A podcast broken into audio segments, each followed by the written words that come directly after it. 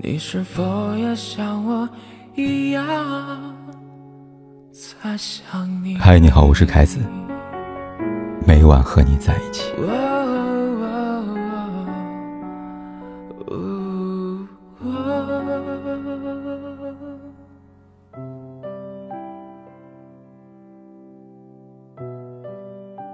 人们将希望寄予新年，虔诚期盼新一年。新一生。然而，有这么一个少年，他的人生再也没有办法迎来新的曙光了。他的世界暗了。他还年轻，他叫刘学周。他曾叫丁晶。刘学周的第一条微博写下这样一句话：“希望有一天可以变成一个普通的小孩，哪怕一天。”于是，为了这一天。刘学周踏上了漫漫的寻亲路，靠着一本老旧的疫苗接种本的信息，他知道他的名字。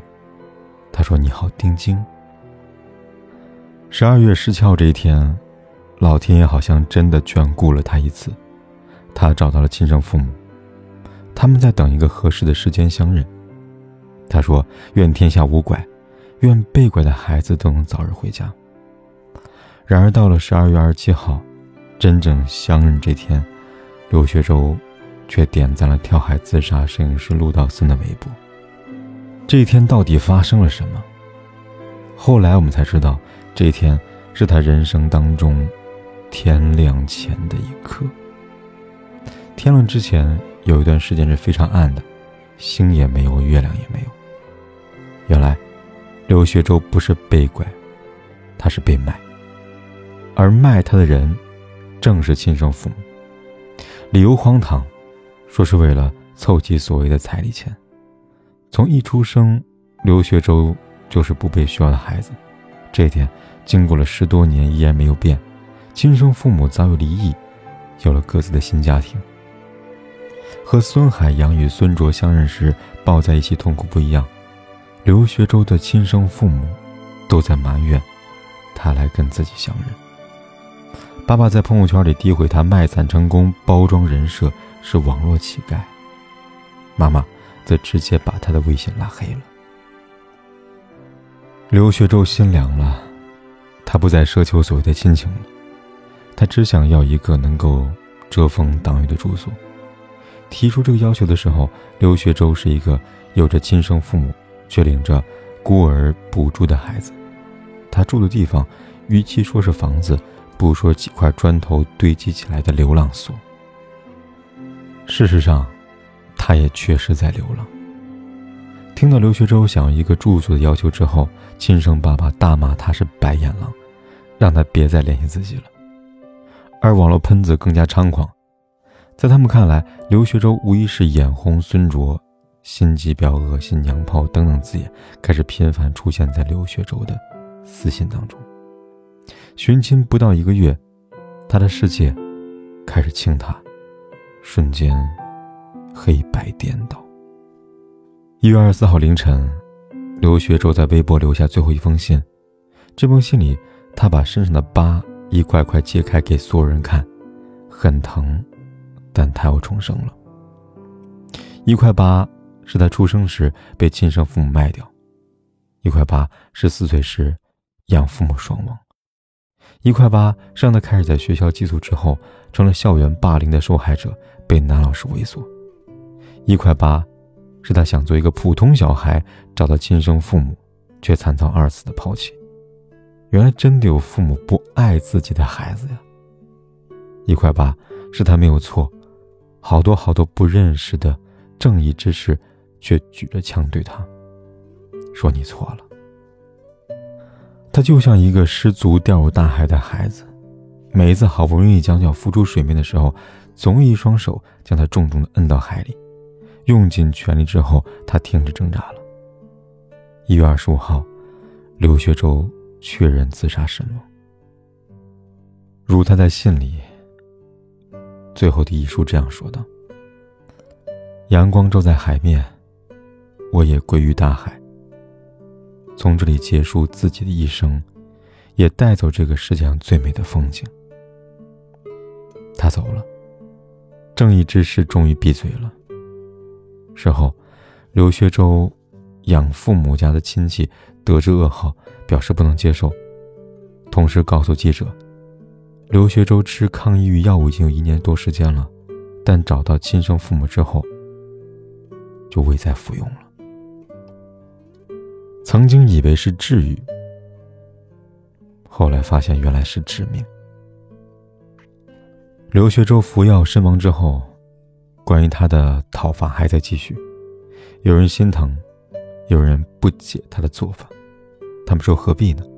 何必用最珍贵的东西去惩罚别人不在意的东西呢？”类似这样的声音，在很多自杀者的身上听到过。我能理解，有些是好心。在他们看来，活着才是胜利。很多你在意的要死东西，在经历过时间稀释之后，会慢慢的变淡，最后消失。甚至于可能，多年后回想起这个时候的自己，会觉得很傻。但我们要知道，很多很多人等不到这一刻，也就是前面所说的天亮前一刻。那些轻生的人，他们真的不想活下去吗？不，他们比谁都想活下去。就像薛周，小小年纪，经历父母的双亡，经历校园暴力、猥亵，依然努力摆脱阴霾。认亲成功，得知被卖掉的真相，却不准备起诉亲生父母。被网友诋毁，告诉自己本是向阳而生，何惧小人之心。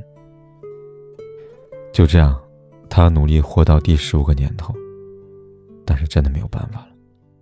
这一生真的太沉重了。他再也找不到怎样更好的爱这个世界的方式了，或者说，他不知道怎样让这个世界来爱他。星也没有，月也没有，漆黑一片。刘学周，又或者是之前的陆道森，他们都在以生命为代价告诉我们：不要责怪他们，而是要知道。是什么导致他们的轻生？比如，校园霸凌和失职？校园霸凌是距离我们最近的一种恶。学生时代，三观形成较慢，总有人在无形、无意识当中对他人进行霸凌和伤害。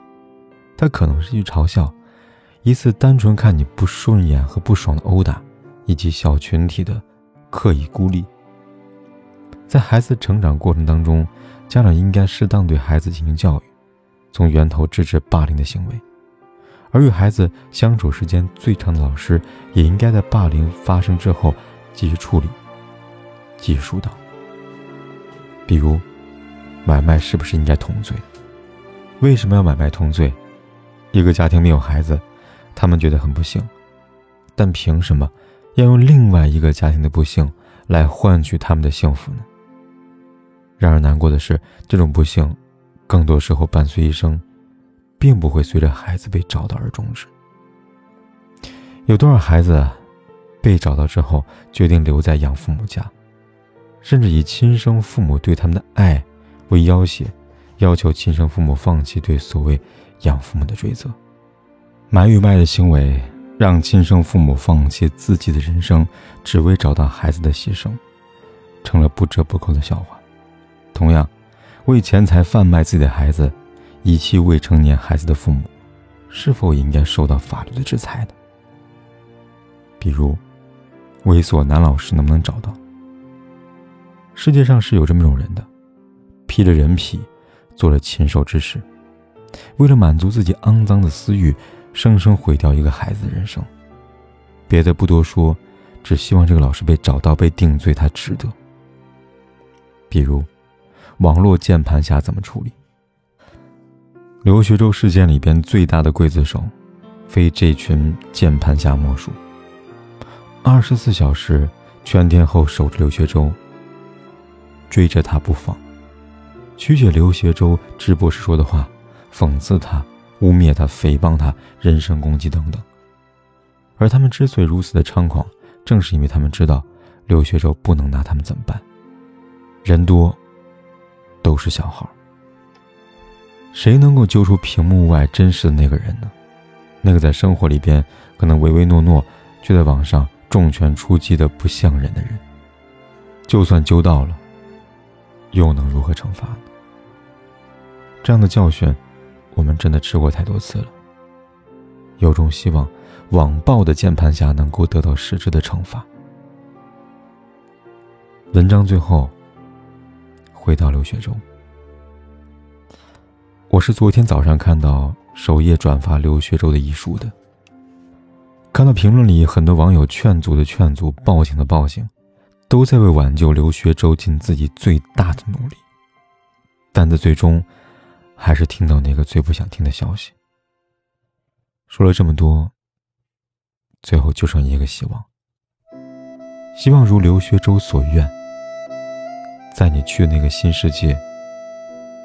你有爸爸疼，有妈妈爱，你是个普通的小孩，但你的新家有最不普通的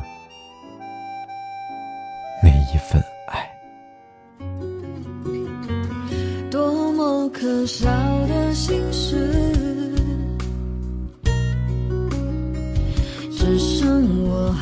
在坚持。谁能看透我的眼睛，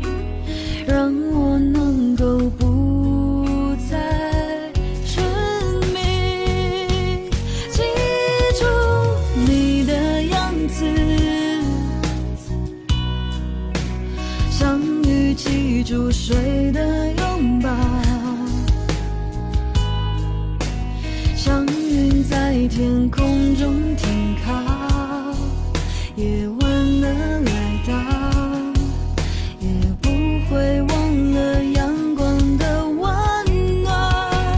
我要忘了你的样子，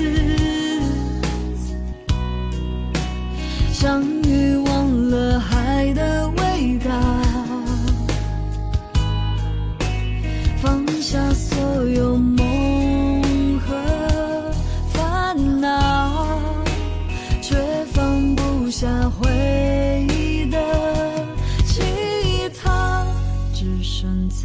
己就好。